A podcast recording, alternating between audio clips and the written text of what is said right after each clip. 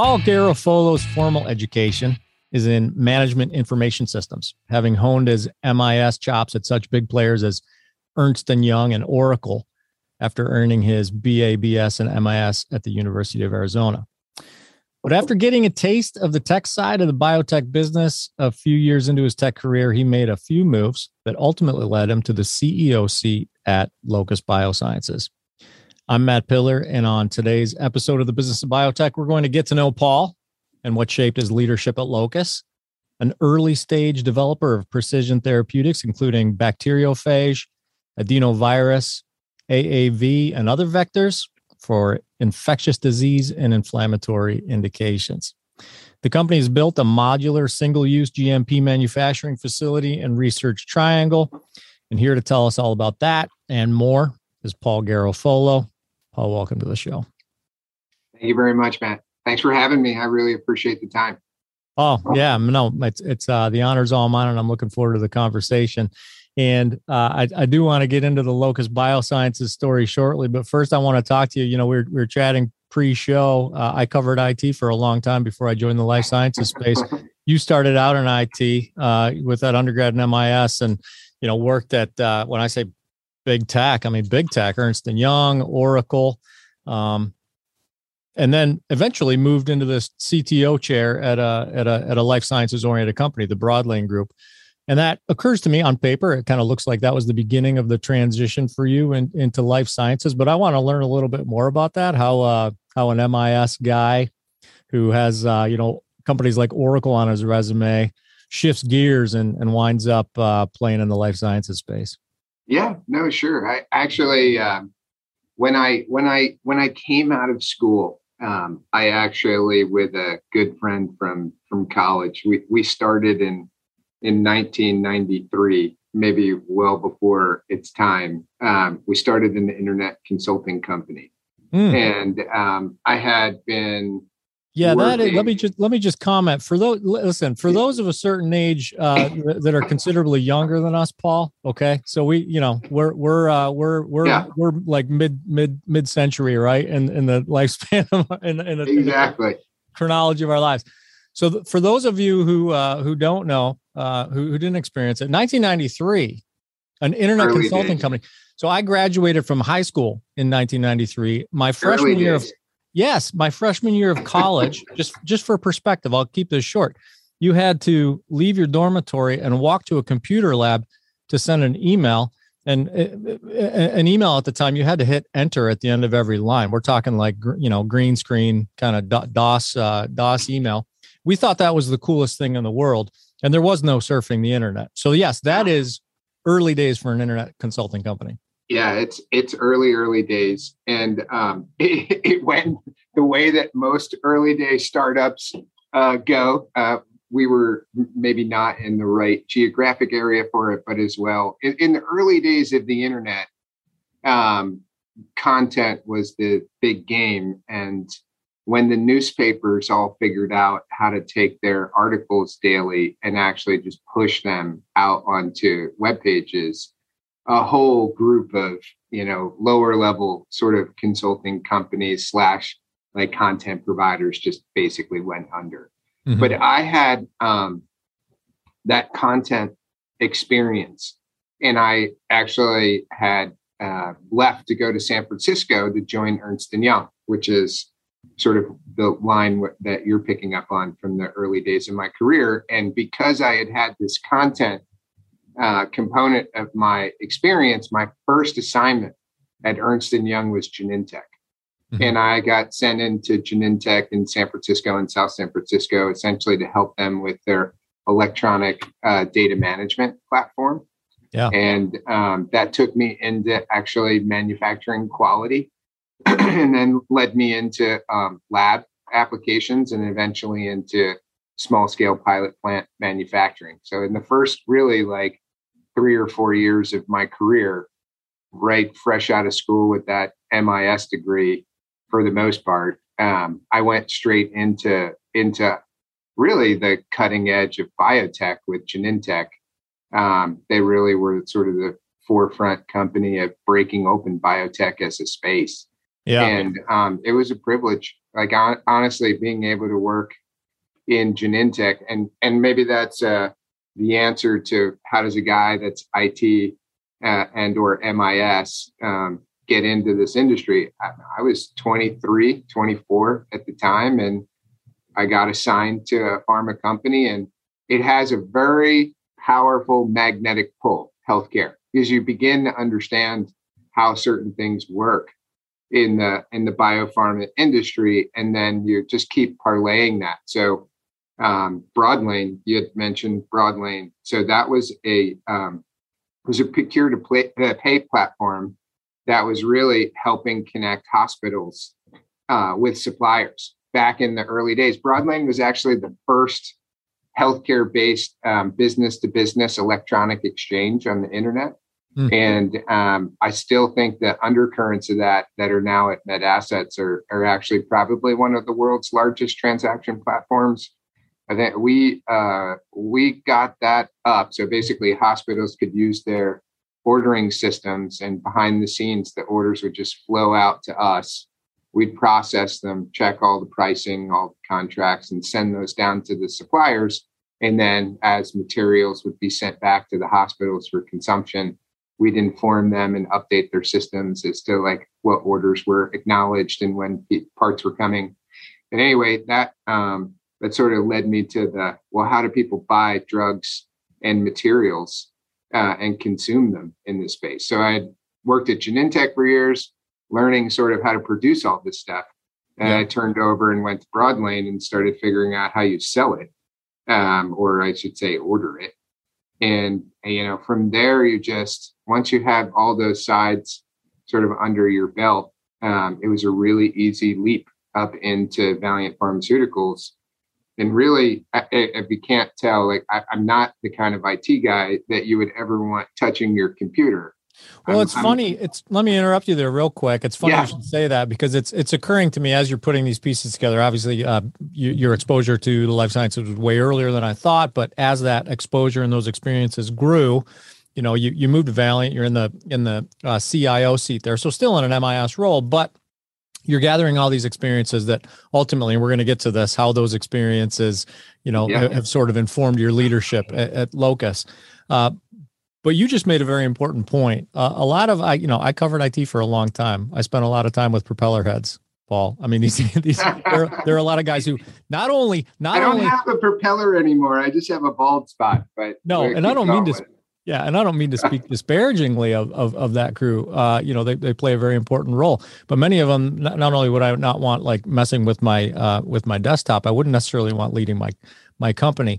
Um, what what is it that you think is unique about your your your personality that uh, it enabled that? I guess mm, I don't know. I'm, I'm not sure what the word is, but uh, the ability to kind of learn and embrace beyond the the tunnel vision that so many folks in highly technical fields tend to dwell in. I mean, I probably credit it back to just um, I honestly both degree in M I S, which is really about the flow of information more than it is anything about computers or hardware. And then mm-hmm. take that forward into management consulting with Ernst and Young, and you immediately start really working on value propositions related to business process improvements. Yeah. So, you know, you're looking at, I mean, my first assignment was to take ten thousand quality documents that were all on paper for Genentech and get them into an electronic system that five thousand employees could reference and get through faster, and then move to do the same thing in a lab and then the same thing on a manufacturing floor. And the common theme is you're, you're always working on the business processes. And so in order to set up those software applications correctly in those areas of the business, you, you have to understand the, the, the business uh, and the core processes that drive those functions. And you turn around one day. I mean, I've been in the game for, I don't know, thirty plus years at this point. You turn around one day and realize you don't really know very much about computers. You, you know about all of the mm-hmm. systems and all of the processes that drive the business in this yeah. space. Yeah. And um, Valiant was great for that, by the way, because um, Valiant was uh, operating, selling product in one hundred sixty countries. So pretty much every country in, on the planet. They had manufacturing sites. When I started, we had seventy-two different contract manufacturing sites and something like fifteen of our own. And, um, you know, you, you just work on all kinds of different things. We worked on consolidating all that manufacturing down um, so that we had maybe in the ballpark of like thirty external vendors and six sites. And you got to transfer all the products. And it, you know, really doesn't have much to do with I T after a while, but we wrapped an S A P implementation around all that work. Mm-hmm. And so, you know, you're you're learning everything really to get it yeah. to work right. You're learning all the financials of how to run a business. You're learning everything about how to actually advance a product into the, in, essentially through manufacturing. And so um, the other thing that was both fortunate and unfortunate, unfortunate for the company, but maybe very fortunate for me, is I was there when um, our lead phase three asset, Veramidine, failed. And um, there was a call to rebuild R and D. And, um, you know, for whatever reasons, when you peel back the onion of, well, why did Veramidine fail? Um, you get to a core pearl of that onion and and say to yourself, well, some some of the processes that revolve around uh, project management, program management, review and approval of, of key inflection points like protocols just wasn't flowing the way that the executive team wanted. And um, I can't really explain this one to you, Matt, but I got tapped to go in and and really do the business process transformation in R and D. Mm-hmm. And we we rebuilt everything um, from the ground up. And so that was kind of the final piece for me. Um, yeah. I had done manufacturing platforms. I had done quality platforms. I had done sales platforms. And then to go in and, and hit the R and D group. Um, and again, sort of, you could say it was I T led. I, I think it was more business transformation led. Yeah. And um, that's how I that's how I've built my career, is just really deeply understanding these different aspects of biopharma. Yeah. Yeah. It's, it occurs to me that there's sort of two, two planes going on in, in, in these formative, uh, formative slash informative years. One, one is experiences and the other is, uh, closely related, but perspectives. So you, you know, you were, you were on the outside kind of looking in and working for life sciences, for as a consultancy, vendor, supplier, whatever you want to call it. Then you went to work directly for uh, the, the, uh, the, the bioph- biopharma community in, in Valiant, um, and, and got all those experiences. And, and so there's one more that I want to hit on though, that I think is, is, is kind of key. And that, and that's your experience at Patheon.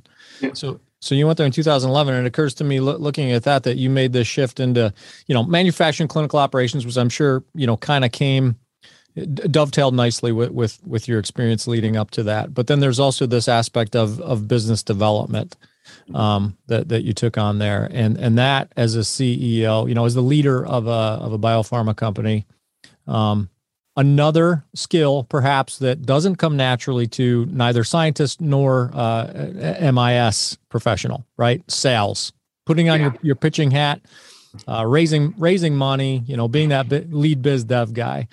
Um, did did is is was Patheon sort of your your primary, I guess, exposure um, to that? Or? It, it was certainly where I was directly in charge of um, some some deals and deal components. I had been involved for years. And I think every executive of every major company, when you're doing any type of transaction, you know, you get involved. Mm-hmm. Um, you review your parts and pieces. You have your your front line sent in to analyze, you know, what to do and what not to do. But I mean, I, I guess to make a long story short on that um, Patheon move, which was an awesome experience for me. I, I love that uh, company and the people that work there. Um, I didn't have a P H D. And I was running operations worldwide for uh, essentially four hundred fifty different small molecule and large molecule compounds um, through the process of formulation and process development all the way through clinical trial materials. So very, very manufacturing operations heavy, but all with experimental drugs. And um, not having a P H D, you just can't really break through organically in some of these big companies up to the top ranks of executive posts. And I was, I was certainly top ten uh, in the company, and very appreciative to be there. Um, at any rate, uh, I had gotten, eventually had gotten to the point where I got passed up for an opportunity because I didn't have that PhD. Sure. And I, I took the opportunity. I, I really, I worked for Jim Mullen at the time, the old uh, ex-C E O of Biogen I D E C, great guy. And he gave me the opportunity to go to Harvard um, at a fairly late age in my career. I think I was maybe forty-three when I went to Harvard. I did their advanced management program, um, which I, I think is probably one of the key inflection points in my life, to be honest with you. And I had always been able to run a P and L, but to understand all the other aspects of strategy and financials and, you know, everything through everything that gets you through to understanding sort of macroeconomics all the way down through into negotiations. And I came back from that experience, and um, Jim had been uh, really working through quietly on the side this major transaction. And I could smell it from a mile away, and I, w- I wanted to get involved in that. And mm-hmm. so we we moved me into business development to really do the merger between Patheon and D S M Pharma. And it was a, it was a really successful run. It was a three point five billion dollars transaction. Um, we brought together, you know, what I think are probably some of the absolute most strategic contract manufacturing capabilities around the world. Uh, that D S M uh, uh, and Patheon merger became a company fairly temporarily called D P X that, that is now uh, the cornerstone of Thermo Fisher's contract manufacturing arm. And I mean, great, great company to be a part of. I mean, it was really fun to get the chance to work on a massive transaction like that. I think we had, I, it took like nine months to get the job done. Um, and get everything through all the different exchanges. And what we really sort of learned in taking, I mean, you just learn a lot, right? You take public companies private, mm-hmm. you, you know, you, you work through all the different works councils internationally. Um, it, it, you know, you're putting different puzzle pieces together of different sites, different capabilities, putting together the theories of how you're going to both get, you know, revenue growth as well as cost synergies. And so there's a whole strategy component behind pulling off one of those. And it was a really sound argument, and it was just really fun to be a part of. And I, I don't, I don't know if I could have been more lucky, right? You come out of this Harvard program, sort of two months sequestered up in Boston at H B S, learning all these things, and turn around and get tapped to, to do this massive transaction. Yeah. Um, It was just like, and some of it's just serendipity, that you just waste sure. great time, but some of it's desire and, you know, wanting to sort of expand into that stuff. And I learned a ton, and I, so, I yeah, was thankful I, for it. Yeah, yeah, for sure. I mean, you know, we, we just put on a little, uh, I, I don't know, a fifteen minute masterclass for M I S people who want to move into uh, biotech leadership. Like, you know, you look at it on paper, you're like, well, hmm, that's interesting. But then you, you start talking about it, and it all makes perfect sense. Uh, you just mentioned desire. You know, you you you kind of balance serendipity and and desire. At what point um, in this, sort of in the continuum of your career trajectory, did the desire to be a, a C E O of, a, of an emerging biotech kind of take hold of Paul Garofolo's body and consume him? Because yeah, it has I, to. yeah. I mean, I, I, that's a good question. I mean, certainly heading into the program at Harvard, I was well on the way of wanting to physically, you know, be in charge of either a major business unit of a, of a multinational corporation, or find a way to be C E O of an entity. And I mean, there probably was a, a, a very strong realization coming out of Harvard, um, you know, on the, for being a biopharma executive that didn't have a PhD, the only way to actually materialize that opportunity for being a C E O was to was to make it mm-hmm. and um, like do it yourself. And and then you get to the next question of, well, well, can you do it? Uh, and and do you have something of real value that you want to be able to to do something meaningful for society with? And you know, that's where a little bit of the serendipity does come in into play. Um, and I don't know what rabbit hole you you might want to go down in the conversation, but I knew once the merger was done that I was ready to move back to what I call high science. Um, really developing drug products and not necessarily running a, a let's say, a contract services type of business. Mm-hmm. Um, and there, that that consulting, by the way, Matt, like consulting and service delivery and account management, that's a common thread through all thirty years of my career. It still is today mm-hmm. with the major deals that we have inside of Locus. Mm-hmm. And um, that that's another core uh, um component, I think, of the skill set to get there. But I actually had offered myself up in the merger as what they call cost synergy, which essentially means like, hey, we got this to a great inflection point. Like, I'm ready to tap out and go do something else. And um, I always kind of joke about this. The, you know, Jim and, and the board of directors were like, hey, okay, but you did put this whole strategy together. Why don't you do the post-merger integration and make sure that strategy that, you know, theoretically you sold everybody on works? And so um, that was super cool. And I actually agreed to do that a- as a consultant. So that's where the okay. consultant piece comes into play. So, so because it was easier to do with people knowing that I wasn't one of the long-term executives. I was just there to steward like getting this thing to the right place, which obviously worked uh, since it flipped up again to Thermo Fisher.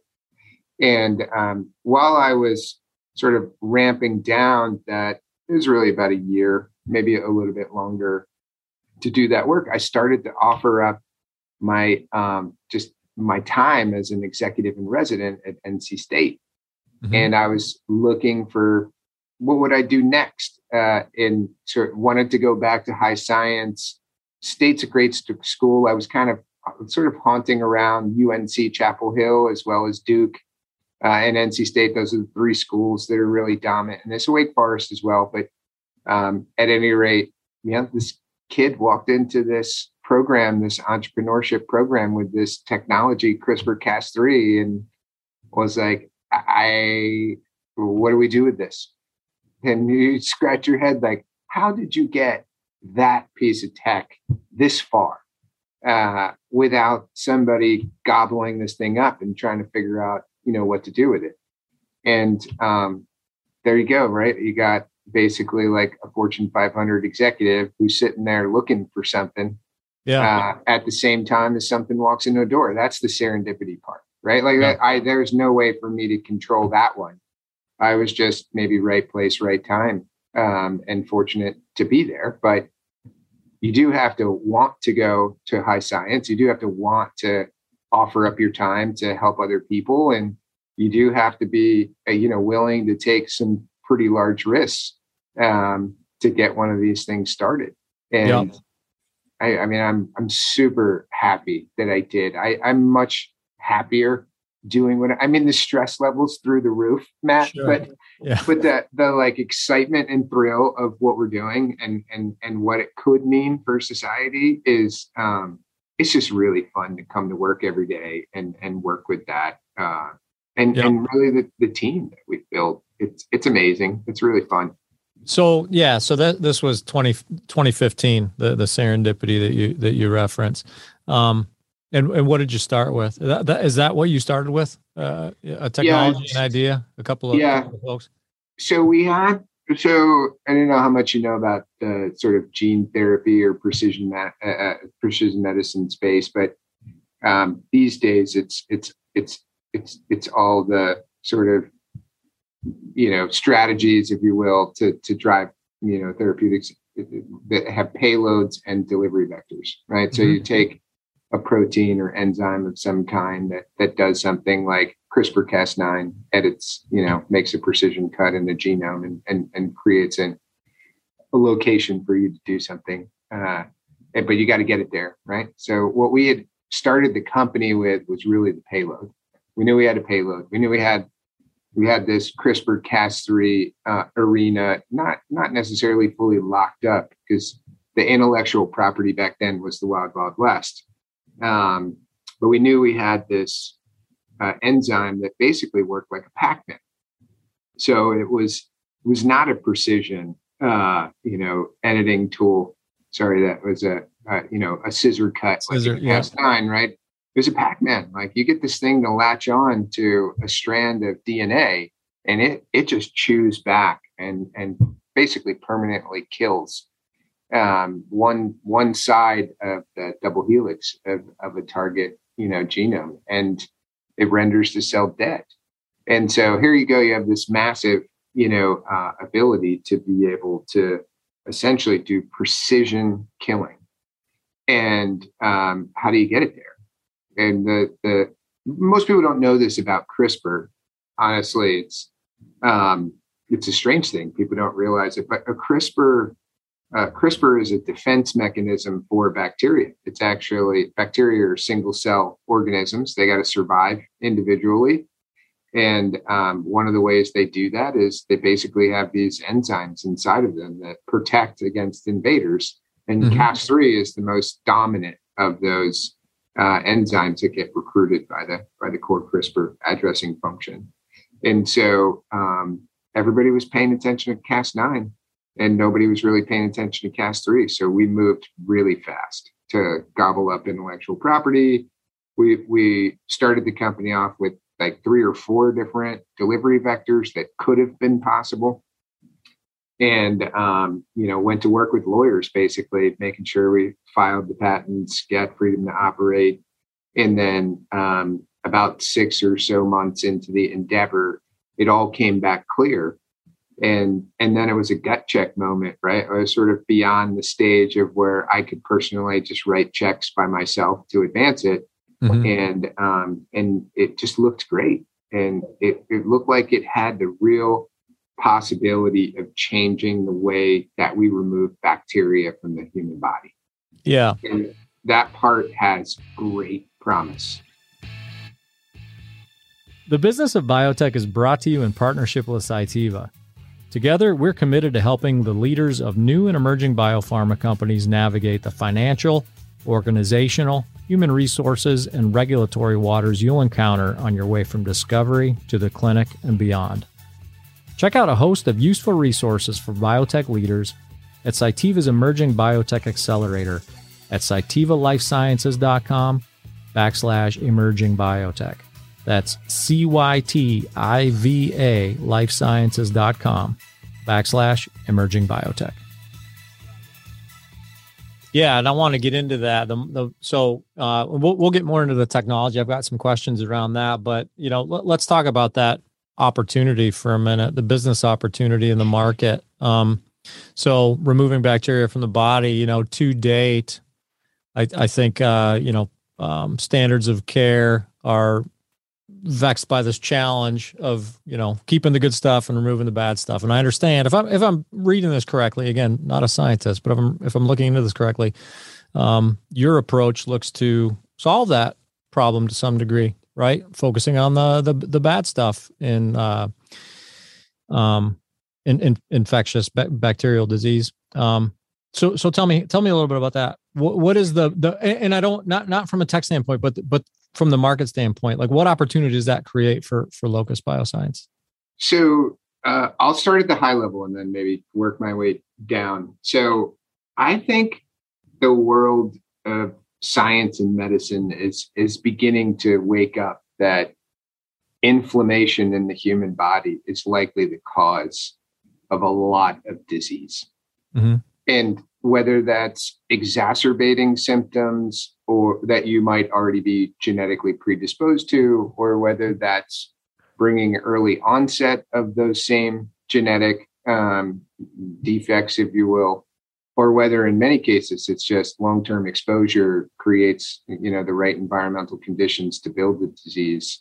Um, that inflammation, I think, is is well understood that it's likely caused by the bacteria that's in your body, right? Mm-hmm. So if you, let's look at, take a look at rheumatoid arthritis, right? It's inflammation in the joints, very possibly bacteria related. You could look at certainly like ulcerative colitis, Crohn's disease, bacteria in the gut that the immune system's just attacking, and immune system can't turn off. It just keeps going until it starts shredding your intestines. Um, yeah, likely bacterial related. And if you look at the just overlay from the strategic perspective, right? A hundred years ago, we discovered antibiotics. So um, they were the miracle drugs. The entire industry, Matt, in pharma was built on antibiotics. It was yeah. built on hundreds of millions of possible patients around the world. These miracle drugs that basically you took, they just essentially carpet bomb your bacteria, and they don't infect human cells. They they they were curing you of just about every ailment possible. And so why ever try to figure out for the next hundred years what specific bacteria is having what specific impact on your on your on a human being or on that specific disease? And so we didn't pay attention to it. Mm-hmm. And science largely did not pay attention to what what is the role that good versus bad bacteria play in human disease. And um, so we didn't look for tools. We didn't build tools. We didn't go after answering some of those questions. And, um, you know, to this day, I still think that people are very scared about the math of figuring out how to get at that bacterial equation, right? You, you you could say, oh, well, you, I don't know if you know this or not, right? The body's made up of, who knows, anything from six to ten trillion cells at any given point in time. And, you know, depending on what time of day and the meals that you're eating, you know, maybe upwards of sixty to seventy percent, maybe even more at some points in the day, maybe eighty percent of the cells in your body, which there's only two types of cells in your body, human cells, eukaryotic, and bacteria cells, prokaryotic. So if, if, if sixty to eighty percent of the cells in your body every day are bacteria cells, what, what, why why did we not pay attention to those for a century? Because yeah. of, of antibiotics. Well, now, one day, sometime, soon enough, but maybe not eminently in front of our face, those antibiotics aren't going to work. And so I think you've seen a massive amount of of sort of inflection and thinking about, you know, how are we going to get at this problem? Um, but unfortunately, that that actually coincides with sort of the genericization of all these initial drugs that built all these companies, right? They're old technologies. They're now right. fully genericized. It costs a couple pennies per pill. And, you know, in the old days when they worked ninety, ninety-five percent of the time, no problem. Well, some of them, some of them don't work at all anymore. And some of yeah. them are only working at about fifty to seventy percent. And um, we'll see, we will see where all of these market conditions collide. We hope to be on that wave, right? We hope yeah. to be on that wave when it breaks. How do you, uh, how are you? This is a, I'm not sure how to pose the question. You you acknowledged, so you acknowledged from the outset of the conversation that you were um, ahead, a little bit too far ahead of the curve as far as your internet uh, consultancy went in nineteen ninety-three. How how are you ensuring that you're not too far ahead of the curve uh, on, on this endeavor? Because it, it that affects everything, right? It affects your financing, it affects your, yeah. your clinical path, it it affects your mar- marketability, your commercial success. So. So we'll see if I'm right about this, but my, my, my, we'll see, we'll see if all of that Harvard stuff actually works. Yeah. But the, um, the, the one way you can really break open a massive disruption is to, uh, and create something new is to dominate a niche and then grow from there. So we chose early days to concentrate on pathogenic threats and infectious disease. And, and it, it, it, let's see if I can explain this. You know what a MRSA infection is, yeah? Staph mm-hmm. infection that's resistant. Most people know what MRSA is. It's very well defined that that's staph.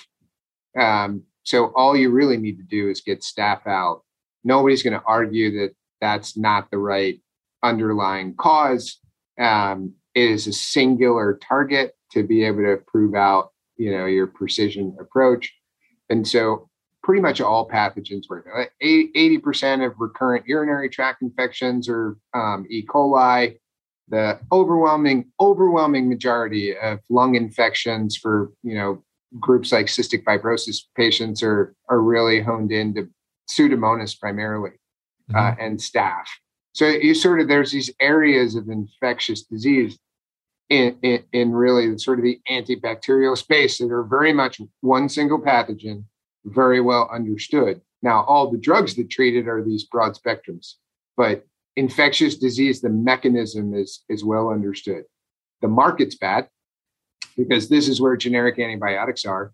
So the investors look at that space and say, uh, how are you going to make money here? Yeah. So, so we, we'll talk about that. We take that to the side. The vision for the company is more related to consortia of bacteria. So like ulcerative colitis or, you know, let's say dementia, uh, autism, I mean, you name it, where people are beginning to identify that inflammation is, is related. And there's lots of ways to get inflammation, but certainly bacteria is one of the dominant theories that bacteria causes inflammation in the body. You have to know what that consortia is. Mm-hmm. You have, like, just say, like, you have patients with ulcerative colitis. Which bacteria actually cause that? And that's where academic research and science honestly still needs to catch up. And somebody yeah. needs to be able to say, well, this block of five or ten bacteria. Actually.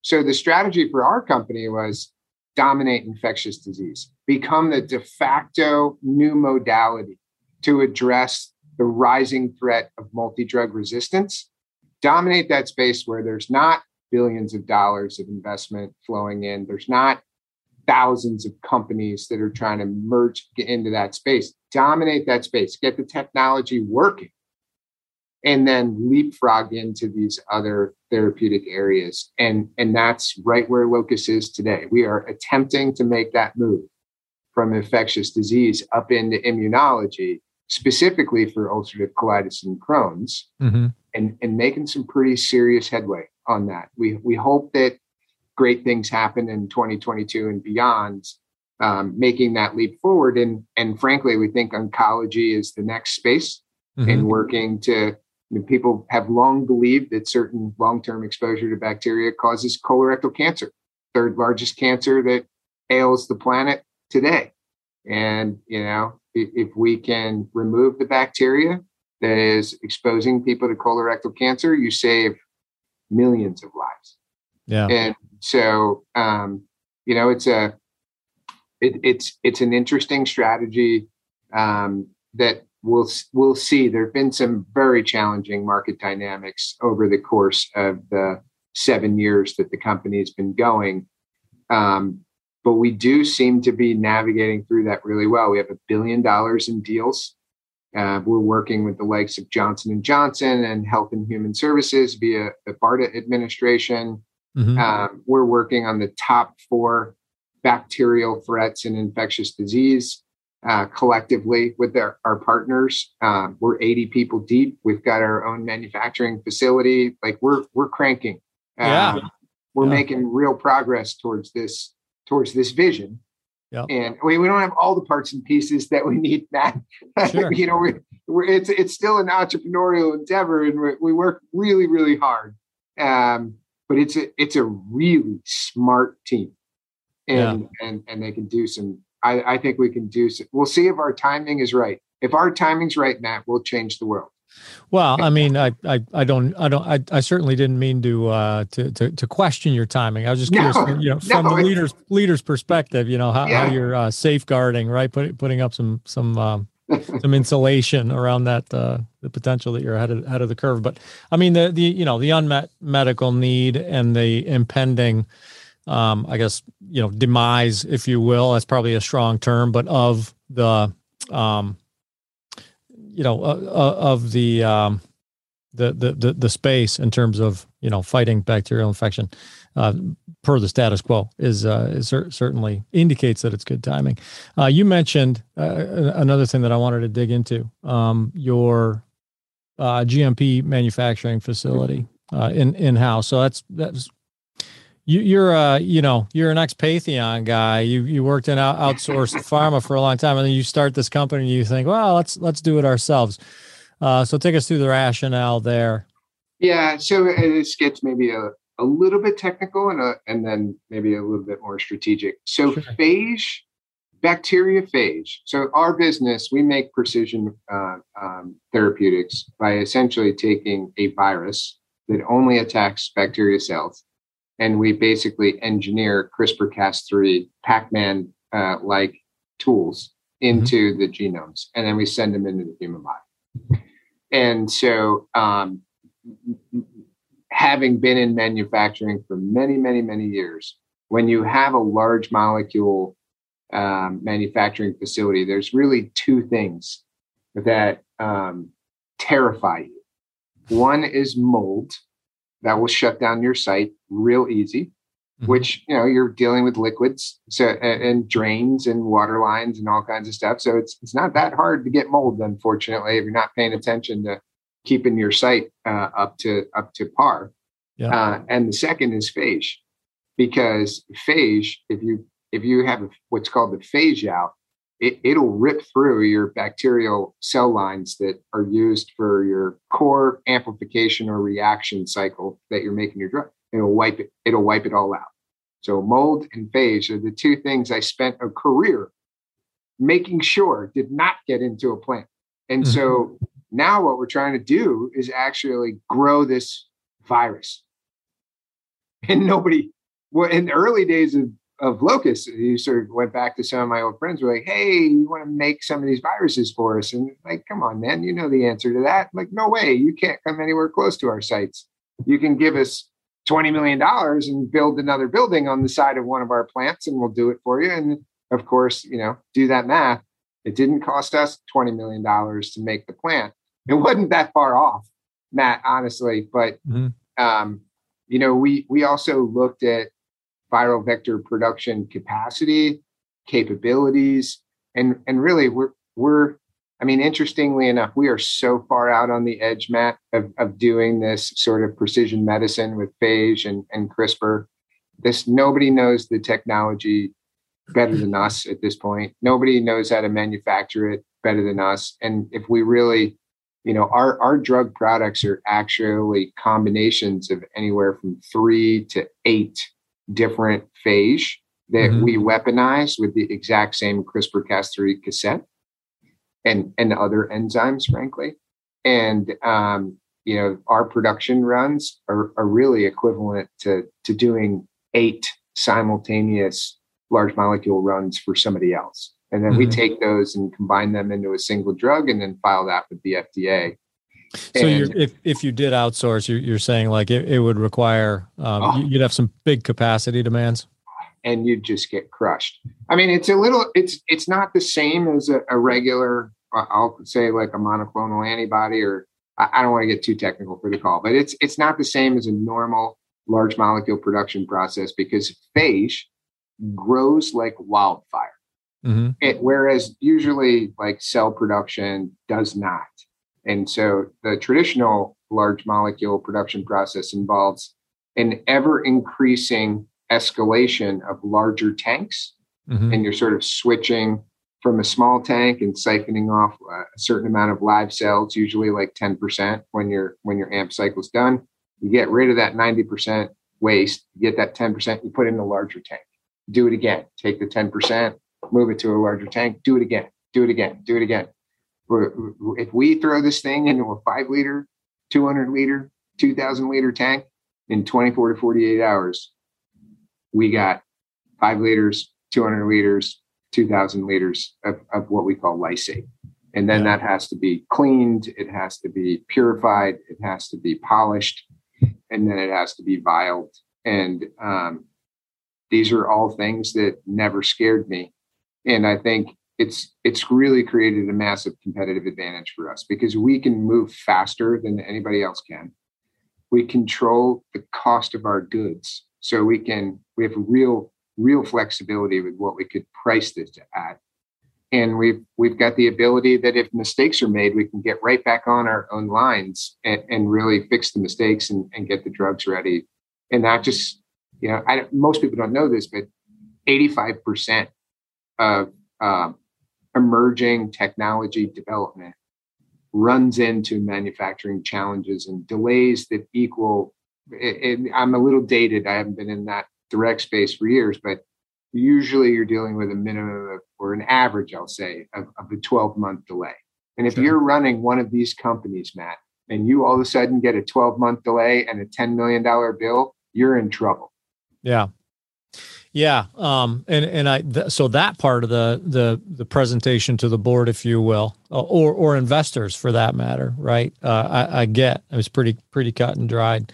Um, what was there a challenge? I'm curious about your uh, your approach to um, raising the funds to build and maintain this, this this facility, especially given the fact that what you're doing is um, not common or, or proven, right? Like you, you're not, you're not, you, you could easily go to a, an investment community and say, you know, we've developed a new monoclonal antibody. We all know they work.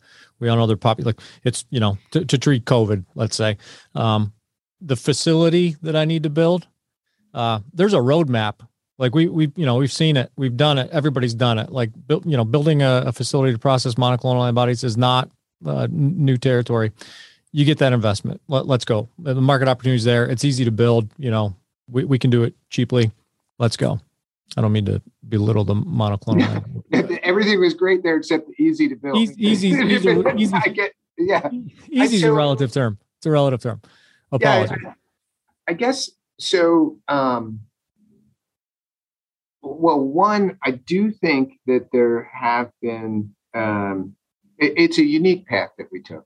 Right. And it, and some of it was forced from the modality, this phage modality, where we just were boxed in and, and kind of had to do it. Mm-hmm.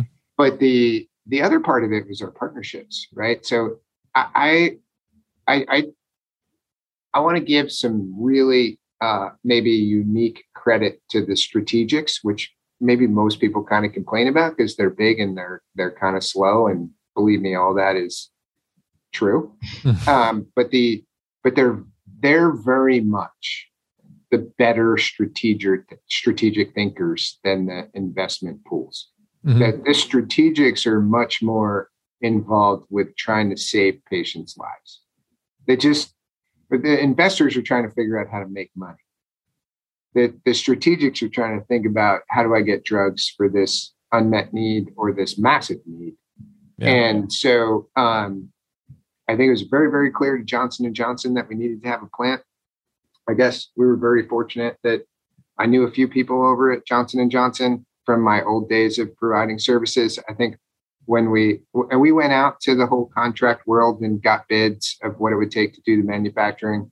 And it was really clear, like, hey, we're going to have a lot more freedom and flexibility if we just do this ourselves. It certainly didn't hurt that I was the chief technology officer and head of worldwide operations for Yeah. four hundred fifty compounds, right? Because when I went to my board and said, hey, I want to spend X amount of money to do this, and I'm going to use some of the proceeds from our Johnson and Johnson deal, and I'm going to lean on some of the expertise that's inside Janssen Pharmaceuticals to get this done, it raises everybody's confidence level. And yeah. um, and it worked. And yeah. it worked really well. And not, it's not just us that has the benefit of that speed and that capability, it's our partners.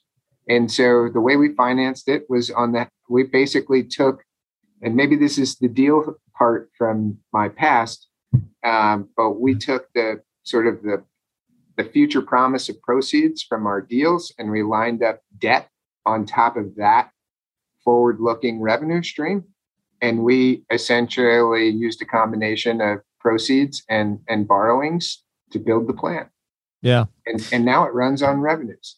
Yeah, that's awesome. And I, and I imagine it, you, you mentioned, uh, you know, what, what instilled confidence in the board. I imagine the fact uh, that, that your background lends to, you know, my, my perception that you were probably during the build out, you know, putting on safety goggles, throwing a hard hat on, rolling up your sleeves and, and, and if, if not involved in, certainly uh, present and observing the, the build out. Um, I'm looking at the clock here, Paul, and uh, we're we're running way short on time. I feel like uh, we could spend the rest of the day talking, but I want to I want to give you an opportunity. Just a couple last questions. I want to give you an opportunity to give us an update on your clinical journey, what that, what that path looks like right now. I mean, you you you alluded to it a, a few times uh, as to where you started and, and and where you sort of see things headed.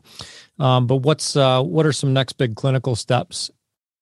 Yeah, so we are about to enter a phase two proof of efficacy trial. Um, it's a, a urinary tract infection caused by E. coli. I always tell people it's the same thing Hugh Hefner died from that gets people's minds sort of around um, the, the problem. If you if if you are um, if you get repeated recurrent urinary tract infections, mm-hmm. whether you're a young woman and that's sort of plaguing, you know, your early, you know, years is in, in your twenties and thirties, or whether you're, you know, sort of of geriatric age and you're sort of in a long-term care facility and getting routinely catheterized, or, or even if you have an accident and you go into the hospital and have a procedure. And if you pick up a urinary tract infection and, and, and you get treated initially and the infection comes back, at you're eighty percent likely that it's E. coli. Mm-hmm. Um, and uh, you're also in trouble. Uh, and so we, that's our drug. Our drug is to address that. So we are about to essentially go after about two hundred fifty patients, maybe more, mm-hmm. um, to essentially prove that when you dose our product in combination with standard of care, um, you don't have to worry about the recurrence. Okay. It takes care of it. Yep. And, and that, so that, and maybe this is a good thing to understand that, that they, uh, and maybe this is a little bit crazy too, but I think it's the right way to go. Um, that's ten million patients a year. How many drugs do you hear of, Matt, on your show where the patient population is orphan drug designation or smaller than a couple hundred thousand patients per year? Quite a that's few. Not, that's yeah. not what we're going after. Yeah. We're going after ten million patients. We're mm-hmm. going back after the gigantic markets that made our industry. Yeah. And that, that's a strategic risk, but if it, if we crack that open, Matt, even on our first drug, um, we'll become a new de facto standard of using precision drugs to deal with bacteria. Just like we're talking about using precision drugs in, in on the hu- human cell side, we lead the push to deal with precision medicines on the bacterial side. And we're we're starting with those infections, like the urinary tract infection. It'll take us, it'll it'll probably take us eighteen months, maybe even twenty months to get that trial done. We think we're going to get that trial started probably the tail end of Q one, beginning of Q two next year. Mm-hmm. And so sometime in twenty twenty-three, we'll be reading out that data. And and if it if it works, Matt, all these other drugs that we have in the pipeline, we've got two that are coming forward with Johnson and Johnson. We got another one that's coming forward with a, a, a combination of a group called Carbex that is is really sort of a child entity to BARDA. Um, you know, all those drugs essentially solve what, what really are, are sort of the four biggest bacterial threats um, that are in the, the world of M D R. And um, I had mentioned earlier that jump to sort of consortias and working on ulcerative colitis. You mm-hmm. know, it, it proves the mechanism works if we're right with this lead asset. And then I think it'll be even easier to leapfrog over into immunology, oncology, central nervous system disorders, anywhere where inflammation is playing. But we we are we're on the precipice. It's taken us seven years and, and one hundred ten million dollars to get to this point. And um, we're super proud of that, especially in, in, in the face of all those other challenges I was describing to you. I think we're, we're very happy with where we are. And we're really, BARDA is our partner on that lead asset. We're, we're working on this asset together with them. And, um, you know, in, in two years, we're going to know. Yeah. It's pretty exciting. Yeah, that is very exciting. Certainly keeping keeping good company uh, along the way. Uh, final question: you mentioned uh, a little little bit ago that you're still still a startup, right? Still in that mode, uh, and still putting a few pieces together. What's what's the beyond, beyond the clinical progress that needs to happen? What's the next big, I guess, business piece that uh, that perhaps you're you're working on as as leader? What's the next big step for the business, or big big thing that kind of has to come into place? So we, I, I mean, there's, I, I'm a strong believer in, um, in stacking. And so there's, there's probably three or four different, call them dominoes that, that mm-hmm. could fall and knock over the other ones. I mean, we're, we're always seeking, um, funding. We're always seeking partners. Um, and frankly, we're always seeking new technology to add to the mix. Um, I think you could see us do something in any one of those three and or all of those three in the next mm-hmm. twelve months. And, um, you know, it's, as you probably know from being around this for a little while, if, if those come to pass, those will be from years of effort in stacking those dominoes and preparing for them to fall. Yeah. And um, we're getting pretty close on a number of those. Uh, and, you know, sometimes you knock one over and the other two or three just fall right over with it. And sometimes yeah. you knock one over and you look around, you're like, why didn't the other ones fall? So, you know, it, we'll see what, what the future holds. But I think there's some exciting times ahead for, for Locus in twenty twenty-two. Yeah. Well, I uh, I look forward to seeing those exciting times. We'll we'll be following along with the story, Paul. Uh, it's an exciting one. I really enjoyed speaking with you. I learned a ton, uh, and I appreciate the time. I'm sure our audience learned a ton too. So a lot lot of value in the conversation.